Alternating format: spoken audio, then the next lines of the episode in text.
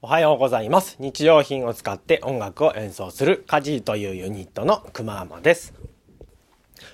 かなり久方ぶりの更新約1ヶ月、ちょうど1ヶ月かな、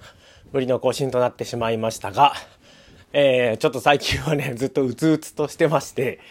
えー、なんだか更新どころか日々の生活も、えー、なんともならないぐらいの感じだったんですけれども、ようやく最近それを出しまして、えー、元気に活動しております。皆さんいかがお過ごしでしょうか？はい、えー、ポイントはですね、運動することでした。久々にボルダリングに行ったらですね、一気に回復しましたので、やっぱ体動かすのって大事だなっていうところですね。はい。で、今日のテーマはですね、えー、自作楽器の普及に挑戦というテーマでお話をしてみたいと思います。えー、今までですね、カジという二人組のユニットで、たくさんの自作楽器を生み出してきたんですね。で、その中でも、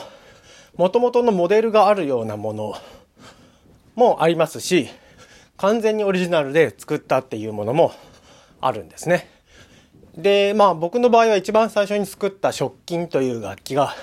まあ一応オリジナルという感じになるんですが、まあ作った後にですね、えー、いろんなあの、サイトとかを調べると似たような、まあ、お茶碗を作った楽器が実はインドにあったりとか、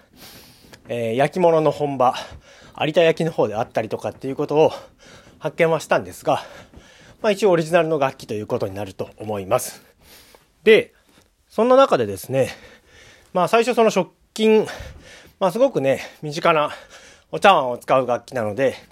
これみんなやりだしたら面白いんだけどなというところを思ったりとかですね、一応今までに全部で100種類ぐらいのね、楽器を作ってきたようでして、みんながいろいろやってくれると面白いなっていうことで、楽器の作り方なんてものをいろいろ公開していったわけなんですけれども、なかなかね、こう、広まる。まあ、広まるの定義が難しいんですけども、あの、広まってるなって感じない、まあ、雰囲気なんですよね。僕らがこう実感している感じとしては。うん。もちろん個人個人ではいろいろ試してみてくれてる方がいるのは感じているんですけれども、まあ、いわゆるそれをこう、プロフェッショナルのレベルとして、あの、やっていこうみたいな方になかなか出会わなくて、で、なんかそういう風になったら面白いのになっていう風にずっと思っていたんですけども、最近ですね、僕が何年ぐらい前だろう。2年か3年か前かな、にふと思いついたですね、えー、ゴミ箱にバネを生やした楽器。で、あの、ゴミ箱にはね、バネを生やした楽器っていうのは、実は僕らの楽器の中で全部で2種類あって、あの、バネカンと呼んでる、まあこれはカンカンが土台なんですけども、そういうあの、まあ雰囲気ものの楽器か、今僕が言ってる楽器なんですけども、僕が言っている楽器はですね、ちゃんとメロディーが出せるんですね。で、えー、音程で言うと、一応ね、4オクターブ最近ね、また改良を加えて出るようになったんですけれども、ざっくり構造を言うとですね、ゴミ箱の底の部分に、えー、四重の円というか、円状にこう、バネが並んでいて、1周につき12本。で、4周だから48本のバネが並んでいるという。まあ、食金をね、見たことある方は、あれとまあ似たような、に似たような配置になってるなっていうのは気づかれると思うんですけども、その楽器を最近ではですね、あの、ちょっと普及、普及って言うとあれなんですけども、この楽器が演奏できる方に使ってみてもらおうかなっていうふうに思っているんですね。で、これのいいところはですね、まあ、比較的低コストで作れるっていうのと、配置がですね、まあ、僕らの食金と同じ5度音階というね、配列なんですよね。まあ、聞かれたことない名前だと思うんですけども、どの横にソがあって、ソの横にレがあって、レの横にラがあってというね、まあ、謎の配置、全然鍵盤配置とは違うものなんですけども、結構音楽的には理にかなった配置の一つなんですよね。うん。で、この配置が演奏できるっていうのは、主に僕らみたいな、僕らっていうか2人しかいないけども、えー、食金が演奏できる我々家事か、もしくはですね、スチールパンという、まあ、スティールパンとも言いますが、えー、中米のトリニダード・トバコというところが発祥のですね、えー、っと、なんだあれ、ドラム缶を、そ、そこの部分をね、べこってへこまして、さらにそこをね、あの、上手に叩いて、音階が出せるっていう楽器があるんですけども、それの奏者さんも、五度音階をつく使っているんですね。と言いますかですね、僕らはその、スチールパンの演奏を見てから、五度音階に食器を並び替えようというふうに思いついた次第なので、スティールパンが、まあ、大元っていう感じですね、僕の中では。はい。なので、スティールパン奏者なら、この配置が、うまくこう、利用してもらえるんじゃないかなということで、知り合いのね、スティールパン奏者の方に何名か声をかけてですね、今使ってもらおうというふうに考えています。で、なかなか僕らの楽器って、あの、演奏性とかがね、今までのその楽器の流用ができないものがほとんどだったんですけども、この楽器に関しては、あの、スチールパンの方なら割と違和感なくできるんじゃないかなというふうに思っているんですね。うん。なんかこれがね、すごい広まって、僕が、まあ、バネンバというね、え名前の楽器にしたんですけれども、このバネンバがね、どんどん広まって、いろんな人がバネンバ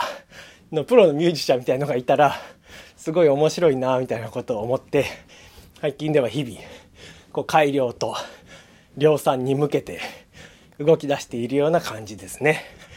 はい。まあ、なんだかすごく僕はワクワクしているわけなんですけれども、えー、なんか、家事のね、動画で、バネ、昔はバネバケツとかって呼んでたのかな？うん。あの、いくつかね、動画を出してるので、よかったら探してみてほしいんですけれども、うん、生音がね、結構ちっちゃいんですよね。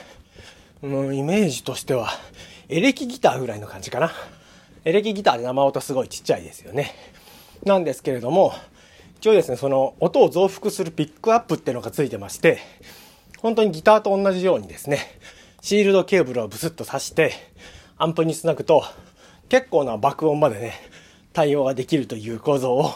えー、採用しました。これでね、本当にプロでやってるミュージシャンの方も、ライブとかで使ってもらえるんじゃないかなという感じで最近はやっております。あとはですね、そのケースと言いますか、梱包と言いますか、えバネの部分がね、剥き出しなので、移動時にそれがぐちゃっと潰れないように、え何がカバーを考えるというのが、え今日のお題というふうになっております。え今からホームセンターに行ってね、どんなものを使おうかなっていうふうに頭を巡らせながら一日過ごしていきたいと思います。うん。なんか僕の性格というか、アナログ楽器も好きなんですけれども、そのなんかエレクトリックな楽器とかも、あの、まあもともとエレキベーシストだったところもあるかもしれないんですけども、それはそれで好きだなっていう感触があって、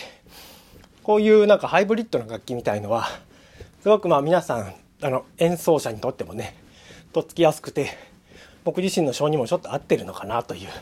ふうにも思ったりしています。はい。えー、なかなかね、昨日も2台作ってたんですけども、1台につきね、50本もまあバネをねじ込むので、もう指先がこう水ぶくれになってきてね、まあ2個が限界だなみたいなことを思ってはいるわけなんですけれども、1日につきね、えー、ちょこちょこ作ってね、いろんな人に弾いてもらおうという、えー、ふうに考えております。はい。というわけで今日はこんなバネンバという、えー、楽器についてのお話をしてみました。うん。えー、今日もね、えー、トランポリンでぽよぽよぽ跳ねながら、え、お届けをしております。だんだん息が切れていってしまってるんですけれども、え、運動しないとね、いけないなということで、一回家を、家を出ようとしたのをね、引き返って、トランポリンで10分跳ねながら配信しようかなっていうふうにしてやっております。ちょっとね、相変わらず毎日更新というのは、僕の性格的になかなか厳しいのかなとは思うわけなんですけども、こんな風にちょこちょこ更新していこうかなと思っておりますので、引き続きゆるく応援よろしくお願いいたします。